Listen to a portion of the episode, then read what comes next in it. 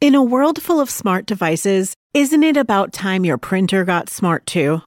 Now printing is smart with HP Plus. And the HP Smart app is how it all happens. You can print from your phone with just a tap, no matter where you are, even from your garage slash home office slash yoga studio. Huh, that is smart. HP Plus. Learn more about smart printing at hp.com slash smart. In a world full of smart devices, isn't it about time your printer got smart too? Now printing is smart with HP Plus. And the HP Smart app is how it all happens. You can print from your phone with just a tap, no matter where you are, even from your garage slash home office slash yoga studio. Huh, that is smart. HP Plus. Learn more about smart printing at hp.com slash smart. This is Alec Baldwin, and you're listening to Here's the Thing. Noah Baumbach's new film is Marriage Story. It's stunning. When I first saw the film, I could barely find the words to express my reaction. It felt that real, that honest. Baumbach is known for messy and realistic family dramas.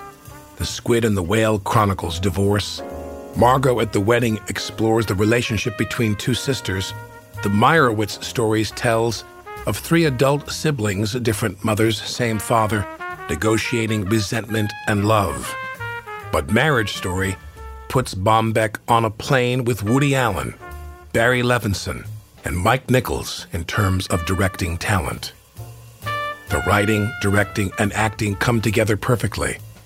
Adam Driver and Scarlett Johansson inhabit Baumbach's words with exquisite performances of a couple coming apart while parenting a young son. There have been plenty of comparisons between Baumbach's own life and his movies, especially so with Marriage Story. Baumbach and actress Jennifer Jason Leigh divorced soon after they had a child. But Baumbach is quick to say his films are not autobiographical, they are personal.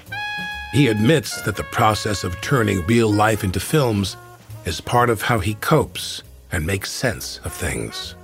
When hard things have happened to me in my life, and I mean not only hard things, but but certainly hard things have happened in my life, there is a kind of comfort I think in my mind of sort of what would this be if we put it in a movie.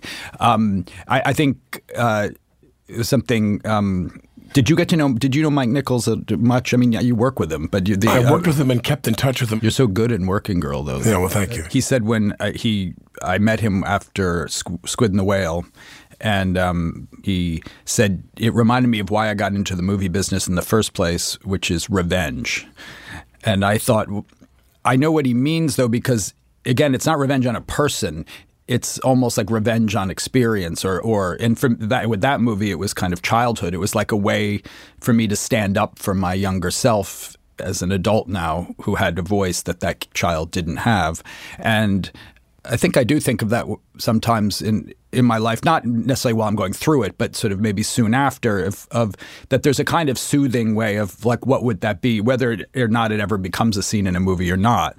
Um, I've definitely had that in like hospital situations where I, uh, the movie I made before the Meyerowitz stories.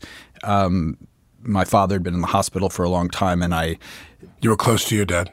I, I was, yeah, um, and. I mean, if I'm, imagine you've spent some time in hospitals. It's sort of, you know, it's such a, a. I mean, not unlike the divorce system. It's like the ways you learn to function only work in that environment. They don't have any practical application outside of that environment. You know, like how you work with a nurse or a doctor, and then the changing nurse, and then that doctor's going on vacation. And and I didn't make a movie about it for many years later, but I felt like, well, that was a certain kind of reappropriating that situation and turning it into something else. One of the things, among many things, I'm reminded of when I saw your film, because I wrote a book about my divorce, not necessarily because I changed a lot of details and I assigned a lot of stories and ideas to fictitious characters that I made up in in fictional uh, oral histories because I didn't want to say too much about specific people. But if your films are, are are personal, but not autobiographical, I'm assuming that when you do these films, uh, like Squid and the Whale and Marriage Story, there's a lot you leave out.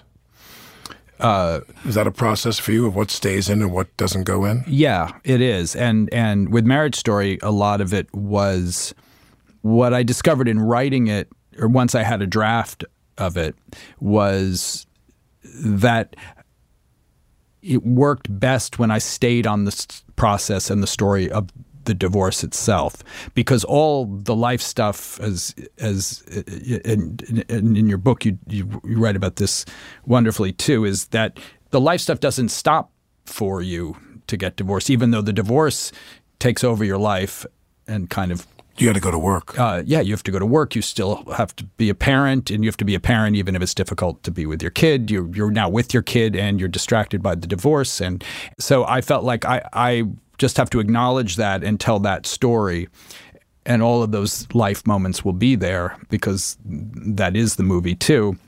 And it was these other scenes that were more sort of maybe set piece scenes that were kind of just taking and they were just other things. They were and, and so I that was the stuff I really stripped away in the script stage uh, for Marriage Story. You wrote it yourself, the screenplay. Yeah, completely. Yeah. When you when you write something, do you have people who counsel you that you respect and you hand them drafts and they, you get notes from them and yeah. ideas from them? Many, yeah. I, I show Greta Gerwig, who, who I live with, um, uh, everything. And she also is a sounding board even early on when I'm. You're married. Uh, you two got married. We're not technically married, not technically. but we have a child. Right. And yes, so we. Right. So you have your current love of your life and your child. She's the sounding board for the movie about your divorce from your. No, I'm kidding. um, well, but but just anything we'll say any right. any ideas across the board uh, across the board, and I have friends, uh, director friends, writer friends who I who I might. Uh, uh, certainly, that I'll show early drafts to. I bring my editor Jen Lame uh, in always from early drafts because uh, my idea is that we should almost cut the script the way we're going to cut the final movie. So I um, involve not a her. lot of fat.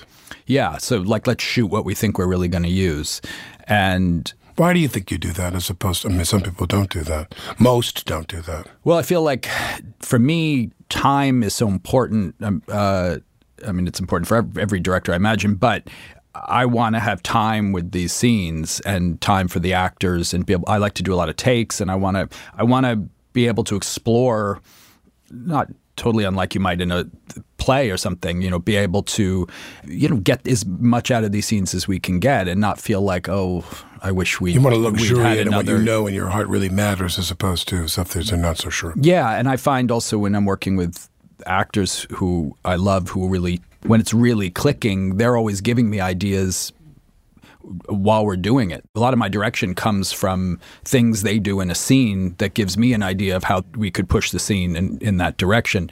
So I don't want to shoot scenes or, or things that I'm not going to use if I can avoid it. I mean, there's always stuff you cut, but if, if I can get the script is close to what I think the movie is going to be, I feel like all the better. I mean, the movie's an amazing movie. It's an amazing movie. Thank and you. And you don't, you know, you're an enormously talented director. You're an enormously talented writer, and you also happen to get the two actors that would be, in my mind, everyone's dream to do a drama like that. I mean, he's at the top of his game. Everybody yeah. thinks he's one of the five most talented men alive today. And her, the same thing. She's almost on another planet in terms of her range and things she's done. Mm-hmm. I'm wondering, what's the path to them with you? Is it a formal process through representation, or is it like you're having dinner with Barry Levinson and he says, I can call Adam. You know, is it, is it? Well, this is my fourth movie with Adam. So I've, because right. I, I, so you knew Adam. I knew Adam. I cast Adam in Frances Ha off an audition. And it was before Girls had come out. So I hadn't seen him in anything. He just came in and I, and so I've had a relationship with him since then. And, um, so it, it, for for us, and we become friends. And what was it about him that's, uh, if you can? Well, he Adam described acting as benign rebellion once. It, uh, it was we were doing an interview together, and he said it, and I just it was one of those things where you're doing press and you're all saying the same things over and over and then I he suddenly said this I hadn't heard this before and I thought what a what a an interesting great way to describe what an, an actor does and also very much what he does which I do find he's both in serving the material, the movie, the story always, but he's always looking for true moments, spontaneous things that activate him. And so he is pushing constantly, and so he'll and and he'll say things to me like, "I think I'm not going to cross my legs in this take." And I know he has a reason because it's going to change something for him that might have great ripple effects for the scene. I may not even know why or hadn't even thought about the fact that he was crossing his legs. I was maybe thinking or watching something else.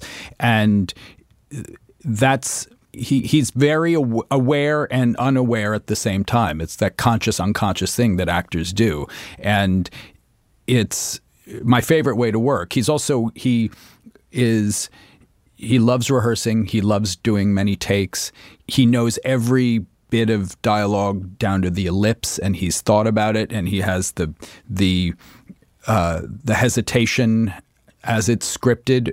He's found his way into it. I mean, it's it's um, it really is that thing forget who said this, but someone said about poetry that it it gives you your own thoughts back with added majesty, and I find he gives me back my words and and my. You'll have to make every film with him now. Yeah, I know. Well, I I, I would like to. I mean, he's really uh, special. He's also. Um, he, he also is, you know, he's, he's like you know, he's like this. He can talk. We we talk about movies in general. It's not all about just his performance. Or he's always very interested in what the story's going to be, what the movie as a whole. It's not it's not just about you know he's a real collaborator in in the bigger sense too. I love that. But what's it like to approach someone you've known him for a while now and you are friends with him to approach him as things with him are at the boiling point now in terms of his career? Is it hard to get him to?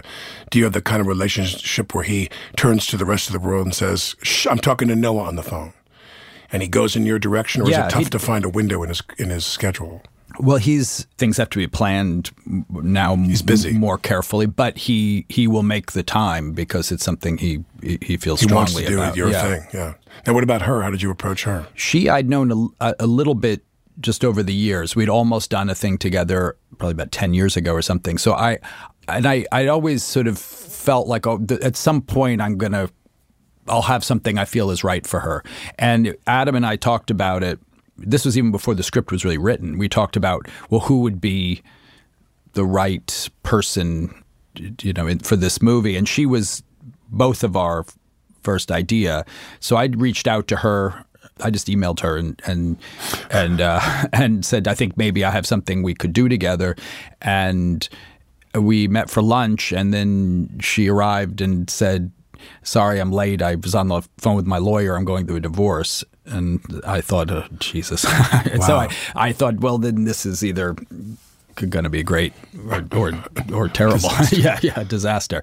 Uh, to her credit, it was it was great. She she went in that direction. She just was saw it as a way to you know to uh, to take it on. It. Yeah, her career is so varied. Yeah, I mean, she can she can convey innocence and and a sweetness and a vulnerability and a and a and a and a, and a, and a kind of I don't want to I don't know what the word is kind of a when she did Under the Skin kind of a deadness right kind of an emotional neutrality that's like a, a like she's from another planet you know there's an essence to her that she can manipulate mm-hmm. and on screen she's she, she's one of the few actresses I know that, that comes across a completely different people when she performs. Yeah, well, there's there's a thing scripted, the, the thing that was in the script um, which I wrote thinking about her because she's an actor. In the beginning, there it's the closing night of their theater company, and and uh, their home, and things are tense, and he can't help but give her a note.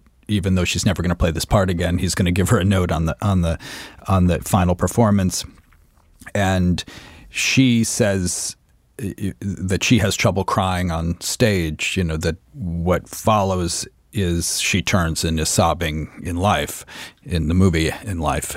And I felt she could both convey the sort of that that that moment of uh, that sort of defensive moment of uh, of and then turn and just completely open up. You know, within it's it's it's you know it is literally in a turn. She turns and starts crying, and that's uh, you know something having her in mind while I'm writing gives you the idea for something like that.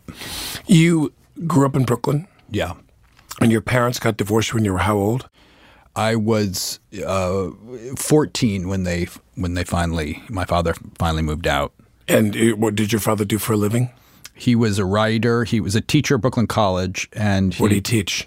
He he ran the creative writing program for a PhD program at, at uh, Brooklyn College, and then he also was a he was a writer, a novelist and short story writer, um, uh, but also did film criticism. It was he was sort of of that era where you kind of did all the, you know like there was that kind of intellectual life where you did many things. There was less. And your of a- mom was a film critic as well? my mom became a film critic. Uh, she was a film critic. I should, but but became for me. It was later in my life. It was it was when I was uh, really when I went to college. Um, she also had written fiction and had some stories in the New Yorker and had also taught. And I mean, the way my brother and I always described it is that art in our family was kind of like religion. It was the the Focused highest, on. yeah, the- and the highest sort of thing to to aim for. Now, when you were growing up, because I ask practically everyone who works in film and television and beyond, you know, uh, or if they're in music, I ask them regarding their early years in terms of music appreciation. What was film and television in your childhood? What was that like? film was a big my parents really loved movies so they took me to a lot of movies You went to go see Sorrow and the Pity when you were eight years well old. Well, kind of uh, uh, but they also were into what I was into also. My father particularly made a real effort to, to go to I you know I was born in 69 so it was sort of the ear- the early 80s is when I was started like really kind of branching out in terms of movies and uh, he would go with me really to anything. I mean, we would just go to movies, and and I like that. Yeah, and we'd see. What does it matter? Yeah, And if it sucks, then we learned that. yeah, we learned that, and we could, and we would have, you know, I remember seeing all these Richard because you know I love Richard Pryor, and we'd go to all these just terrible Richard Pryor movies, and and um, that he was clearly doing for a paycheck. Silver Streak. Yeah, well, Silver Streak was a pretty good one. That was a good one. Uh, but but I remember there was one called Some Kind of Hero with Margot Kidder, which is I, I remember we were both so baffled we couldn't believe how bad it was, and um, but that was kind of almost as good as an, an What else experience. are we gonna do? Yeah, exactly. And just going and sitting and Your religion. it was in a sense. And he, you know, and big he was of you know of the mind that we don't spend the extra money on the concessions. So it really was just the movie. We, Where did he grow up? Where was he from? he's from Brooklyn too. from Brooklyn. He he um his father was a painter and. Uh, he grew up in Brooklyn. He went to Brooklyn College. He went to New Utrecht High School, and then he went to Brooklyn College. A painter like the painting hanging on the wall or the wall itself you paint? Uh, the- like the one hanging on the wall, an thing? I know. artist. He was an Uh, artist. Yeah. And your mother, where was she My from? mother was from, uh, her whole family's from the South. Her name's Georgia Brown. She was named after Georgia, the the the place. And uh, her father worked for Coca Cola, so they traveled a lot. Uh, and when I was older, her parents were living in Seattle, but they had all started in the South. Did you know? I mean, I'm, I'm from things I've read. I'm under the impression you knew pretty early on where you were headed.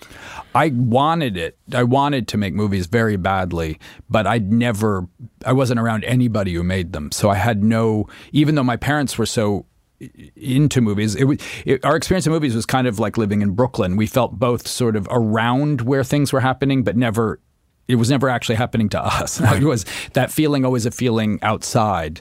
And, and I think my father felt that quite a bit. He felt outside. He felt unrecognized as a writer, a novelist, and uh, and there was always this feeling of like not it's not happening here. It's over there. You went to Vassar. I went to Vassar. And what, what, did you study film? I they didn't really have much of a film program then. I mean, they had a film studies program. I'd watch movies, but I was an English major. When you finished at Vassar, what did you do? I wrote a script, but I'd never actually seen a script before. I, I was I, I like printed out. I'd seen them like published, but I didn't realize like those were often just transcripts they would retype from the movie itself, and it was uh, before any kind of like fi- final draft or any formatting program. So I was just I, I I got so hung up. I'm I'm pretty anal about these things. So I, I was trying to get all the tabs right on my typewriter and then on my computer, you know. And uh, so I was just uh, it, I. So you're my- writing a page a month Yes, my whole experience is tabs and, and trying to center everything and get the. before they had those pre-write Yeah. the screenwriting program. It was awful, I- and then you'd print it and realize one was off, and uh, and I wrote what became my first movie uh, called Kicking and Screaming. How old were you? Well, I guess I started writing it. I guess when I was like 22, 23. Where were you living? Well, I first after college, I, I was a messenger at the New Yorker, uh, which was my summer job, and then after I got out of college, I guess it was potentially my job. Uh, but then I moved to Chicago uh, because I had a lot of friends who were doing improv and theater in Chicago, and I wanted to kind of just be around them and. Um, You needed some laughs. I needed some laughs. Yeah, it was, and uh, I moved to Chicago. I, I did improv a bit too. I liked. It wasn't that different from writing in a way. It, it was. How long were you there? I was there uh, not that long, under a year. Um, and then, but I was writing this script, and then I came back to New York and set out trying to make it. I had two friends from college, uh, uh, Jeremy Kramer and Jason Blum. Uh, Jason, The Jason Blum. yes, and we had all lived together in college. Jason and I lived together in Chicago, and then we uh, all sort of. I said, "Why don't we? Why don't you produce this and let's try to make it." What was the budget? Well, uh, we, we didn't even know what, what We still budget- don't know. We still don't know. But I, when it It's ended, still not in profit. It did end up getting made for a million dollars, which was way more than I thought it would. But it was made in a way that was unexpected, and after it had fallen through many, many times by this company Trimark, which was a video company who wanted maybe to get into sort of a Miramax kind of business, and They wanted content. yeah, and they they made it for for a million dollars, which again I, I felt like It's a lot of money for your first movie. yeah, I, in a way it was too much. It was it was. Um, now I, I always think about this now, and, and and I've heard Jason say this too. I think now we would have just made it because you could with cameras now. The digitals cameras cut hadn't film. really. Yeah, and you, I cut. I did cut on film. That was I had on on Kicking and Screaming was the um, I had the whole experience of cutting on film and uh, all pre digital. It was just as it turned. I just worked with a bunch of people. You know, my my production company where I was, and it's a generation of filmmakers who really don't know anything else. They do it because they just don't know anything else. And uh, they shot this film for I can't remember maybe it was like twelve days, like two six to six day weeks, and uh, they shoot the film for one hundred and seventy five thousand dollars. And he just got into Sundance. That's know, great. the- But it's it's it's like you see the way the movie business now is like anything goes. You know, you just get it up there. Well, there is more opportunity now because of that that you can do. I mean, I, I made Frances Ha digitally with a crew of about seven people because I felt like. In in a sense, it was like making a first movie I never made, and but I thought also, why don't I do it now with everything I know, and and that I've learned, um, and use the the fact that we're kind of under the radar as uh, there would be certain limitations, but How there many days? there would be freedoms. Well, what I did is I shot for sixty days because I because it was so much less to shoot. It's like the film version of like if you dig down, you'll into the earth, you'll end up in China. You know, like it was it was it was like we'll actually have more freedom in certain ways because nobody knows we're doing this and we're so small. And um, and we shot on consumer digital camera. We shot on the 5D it was black and white and it was great. I mean and, and it you know it's it was and my feeling was I'm not going to do this to make it like a B-side. I'm going to do this because it's I, I think this is the best thing for this movie and will be the best version of this movie.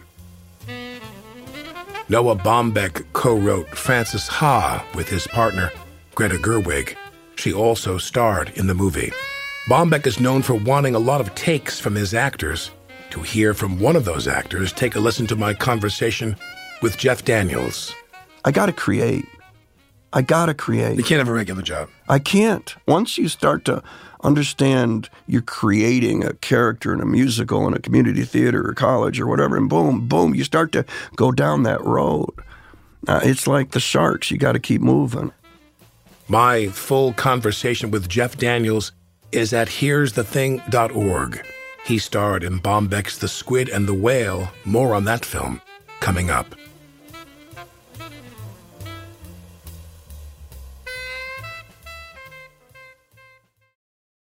Hi, I'm Alec Baldwin. Don't you think it's cool to care? Cariuma knows fast fashion's not sustainable and decided to spin that conscious mindset to create high quality, low impact sneakers. Their best selling Aka style is the perfect durable sneaker for dressing up or down, pairing a fresh look with broken in level comfort.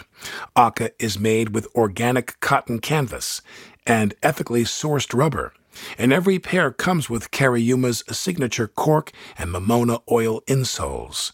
Aka's already found its way into my summer shoe rotation. Find your pair and choose from a range of bold and beautiful colors. Right now, there's 15% off at C-A-R-I-U-M-A dot com slash Alec. With how much we rely on our devices, it's easy to forget about the hardware we're born with. Take ears. Like fingerprints, your ears are totally unique. Too bad your earbuds aren't. Unless you've got Ultimate Ears Fits true wireless custom fit earbuds. Ultimate Ears Fits offer premium sound and all day comfort. Their groundbreaking LightForm technology guarantees a perfect fit in only 60 seconds. Just put in the earbuds, connect to the app, and watch as the purple LEDs form the earbuds to your unique shape. With 8 hours of continuous playback on a single charge and up to 20 hours with the charging case, Ultimate Ears Fits are the perfect choice for listening to your favorite music and podcast all day long without pain or discomfort. For a limited time, get 15% off above the current offer of your pair of Ultimate Ears Fits True Wireless Earbuds at ue.com slash fits. Just use promo code FITS at checkout. That's 15% off the current offer with promo code FITS at ue.com slash fits. This is Alec Baldwin, and you're listening to Here's the Thing. Promoting Marriage Story, Noah Baumbach has been deflecting questions about his own personal life. When The Squid and the Whale came out, a story about a Brooklyn family and what happens when the parents divorce, Baumbach had to deal with the reaction of his own parents. They knew it was coming. I mean, it it was it, again because it was different. It wasn't our Exactly. situation, but but there were the, There were a few teaspoons the- of it in there. The milieu was was familiar, and they were good sports about it. I mean, they. Um, I think one thing that was hard for them, which I didn't anticipate, and I was that people would assume then that things that were in the movie were true and talk to them about it as if they were true things. So I, I, I guess I hadn't thought of it that way. That oh well, this will all be perceived as true in their lives from other people. So I, that could be a drag. I was I'm sure. Their friends over dinner, like, Yeah, like oh, we didn't know that was going on in the house, and it's like, well, it wasn't really, or that I didn't. Uh, I guess I didn't anticipate when I when I when I was working on it. Now, let me say, you know, your ex is one of my favorite actresses. I had, like, she's one of my top three favorite She's actresses. fantastic, yeah. I had one of the greatest experiences of my life. I've always said that. Working with her, she was just so free and inventive. Miami Blues. Yeah, yeah. We, I mean, we. so I, good. I, I do that movie with her, and I learned from her, which I thought to myself, I wasn't, I didn't, I wasn't prepared for that when I was working back then. But what are the pitfalls for you of you of your primary of your roommate, wife, what have you, your loved one, being actress and you're a director? what would you warn other directors about that? Well, I mean, it, in both with Jennifer and Greta, they're both wonderful actors, and they're also they're both filmmakers. I mean, they, Jennifer. When I met Jennifer, she had just made the anniversary party. She directed with Alan Cumming, which is is a really great movie. They both have a kind of incredible ability of being very present, as you're saying, like free and present as actors. Um, but also they're storytellers, I guess, in that way. You know, and um, and Greta's an amazing director and writer, and and so uh, I guess I never thought of it so much as like director actor in that in the Yeah, way. no, you're- I always wonder. I, I, I always think of it in terms of, you know, uh, how great to be if you're going to be with an actress. It's great to be with, and you can't always pick them this way. One who's very talented. Yeah. I, I found that, but an increasing number of people, they just they realized not that this was either good or bad. It just it just occurred was they discovered they liked directing more than acting. Right. And the acting started to get less and less and less. Because to find material, to access material that is worthwhile, you know, Dustin Hoffman said to me in a meeting once a million years ago, he said to me, Alec, we're all in line. Some of us are just in a shorter line to get that good script and that good material. And right. Well, yeah, and I think in both cases they both have written things that they've acted in to give themselves Yeah. that that opportunity. It, it's. Um, uh, it's, it's actually, as you were saying that, I realized you've acted with both of them. Well, yeah, we did Woody's movie. Yeah. we did Woody's movie. but I remember I love doing them. I love Woody, and I love working with him. And it was always like, and what a treat to work with younger actors who I'm always so keen on. But while I still have you, I want to ask you. So, you know, in my life, I have worked with great directors, sometimes very small roles, and you come in and they know very well what your function in the piece is. They know the whole panoply of the whole thing. And I'm not somebody who's ever been a big enough movie star uh, in the old school way to walk in and go, we need to fire Bob. You know, just get rid of the director. Right. But my point is, is when I'm sitting down with you in the earliest stages, do you think that that's job one for you is to help that person to understand what you want? Yeah, I think.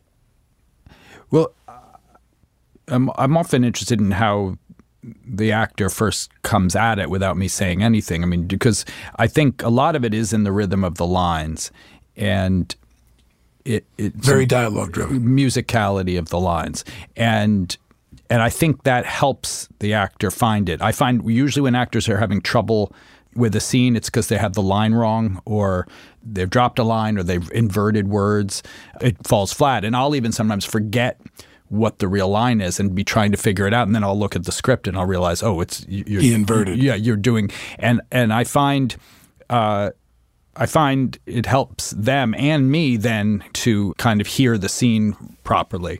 There's a lot of blocking and physical stuff that I also find can help. I mean, it's like what Elia Kazan would say he was a prop director. You know that he they'd ask him, you know, about what, how he how he directed, and he said, "I just come up with a lot of good props," and then the actors. I find that takes care of a lot for the actors. Um, but unless it's absolutely wrong for the story, um, I want the actor to suggest in, in what they're doing suggests life beyond this scene so that there's in a different movie in the altman version or whatever we might go with that person and that that, that wouldn't be so surprising Go with him even. to the parking lot when he gets in the car. Yeah, because and you know particularly if you have you know really interesting actor doing a smaller role, it's it you want all that stuff, you know. And I mean, it's not right for say the evaluator who comes and watches in Marriage Story if the the, the woman who comes to see observe Charlie and Henry have dinner and in his apartment. The whole idea of that is there's no life suggested beyond that scene. You know, it's it's it's it's she's inscrutable. Um, but I wanted that from Alan Alda or Ray Liotta. That I mean, in a sense that you know they're They nailed it. oh God! When I see Reagan, I'm gonna go. You know, Ray, with all the things you've done with guns and shovels and horrible things you've done to people in movies, uh, you know, legendary movies. I go, but I think this is probably your most terrifying movie you've ever had. I mean, he reminded me so much of this from my first lawyer, who I fired in my book, Bob Kaufman. I'm going to say his name. He terrified me. We go into a conference, and as I would recite my story, I said, "Well, then they, she did this," and he literally, I mean, you never saw a man seethe. He'd look at his two guys next to him and go, "Jesus Christ." like everything I said was like another log on a fire Right. of his battle scene. He was going to go and just cleave these people, you know. And I remember saying to myself, "He's. I don't think I could be around this guy too much."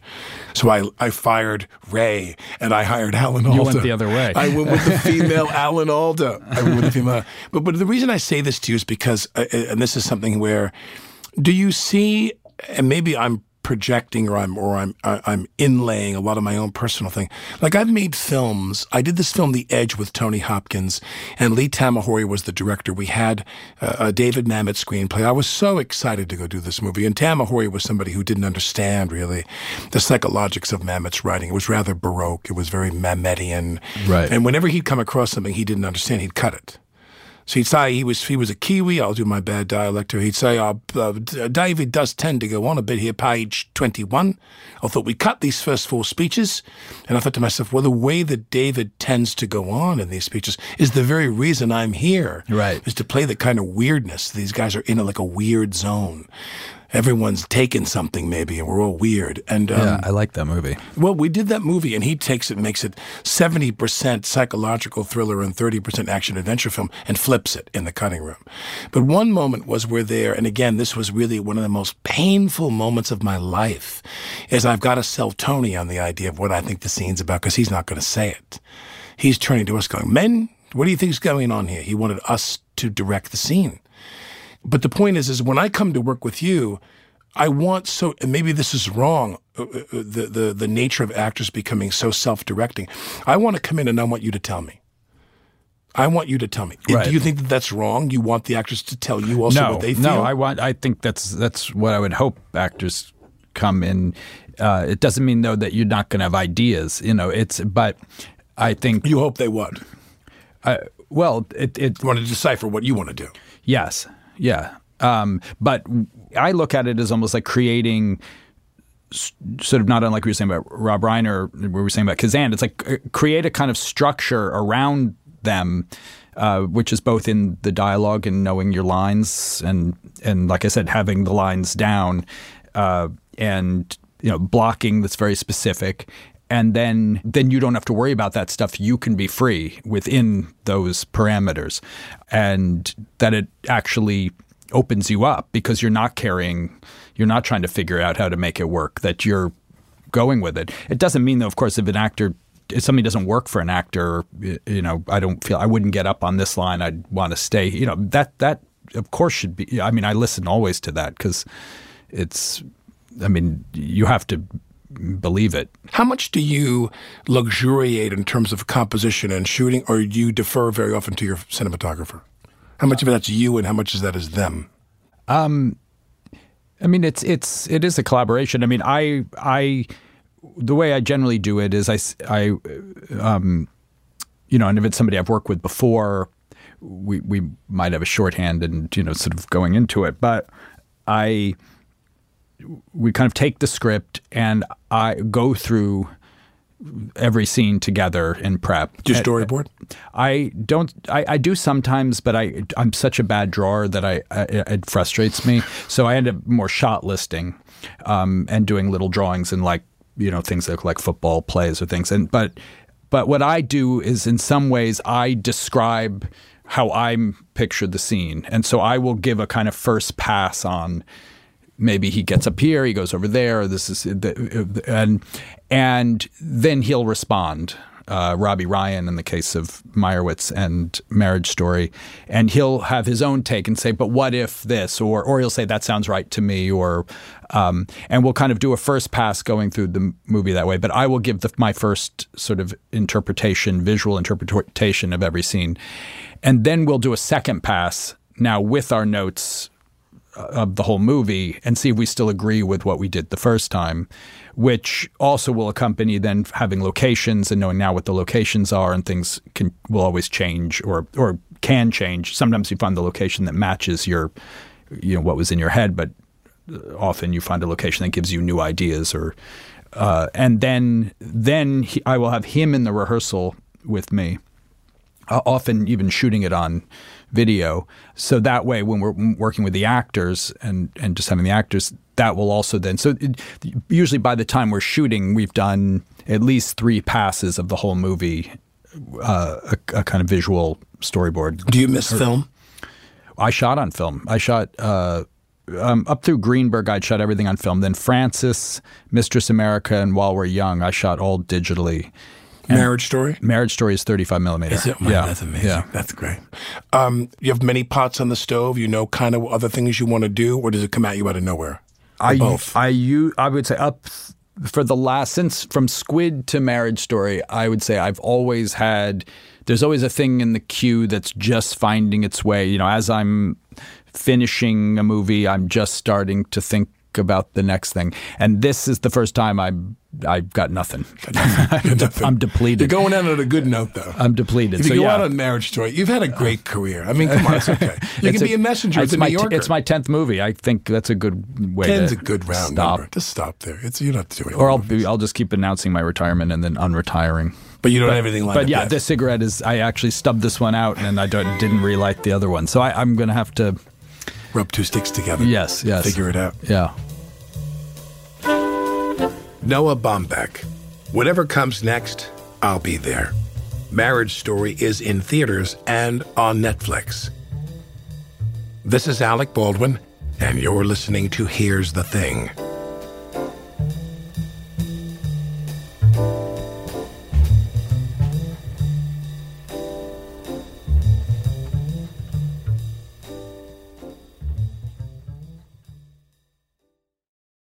Introducing Guinness Nitro Cold Brew Coffee Beer, blending the smooth, creamy nitro taste of Guinness with hints of coffee, chocolate, and caramel. Guinness Nitro Cold Brew Coffee Beer, your new favorite part of the day. Look for it where Guinness is sold.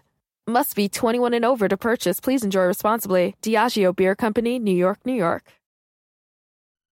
Hi, it's Bethenny Frankel, and on my podcast, Just B with Bethenny Frankel, I talk to people who have had non traditional routes to get where they are. Pretty much a started from the bottom, now they're here story. These are the people I'm curious about and want to have real conversations with. I'm not asking things that you've heard already that are just regurgitated nonsense. It's not just for people to come on here and promote a book. I want to hear what they think about different things. I want to hear how they made it big. Each episode, you'll hear from disruptors like Matthew McConaughey, And I think that day is when he goes, I was a good father to him. I raised him to have this confidence to go, I'm going my own way, I'm breaking out. Kelly Ripa, Nobody handed me anything, and I fought really hard for everything I had. Sammy Hagar, I didn't realize I was really building a brand. No one told me that you're building a brand. and so many more. Listen to my podcast, Just B with Bethenny Frankel, on the iHeartRadio app, Apple Podcasts, or wherever you get your podcasts.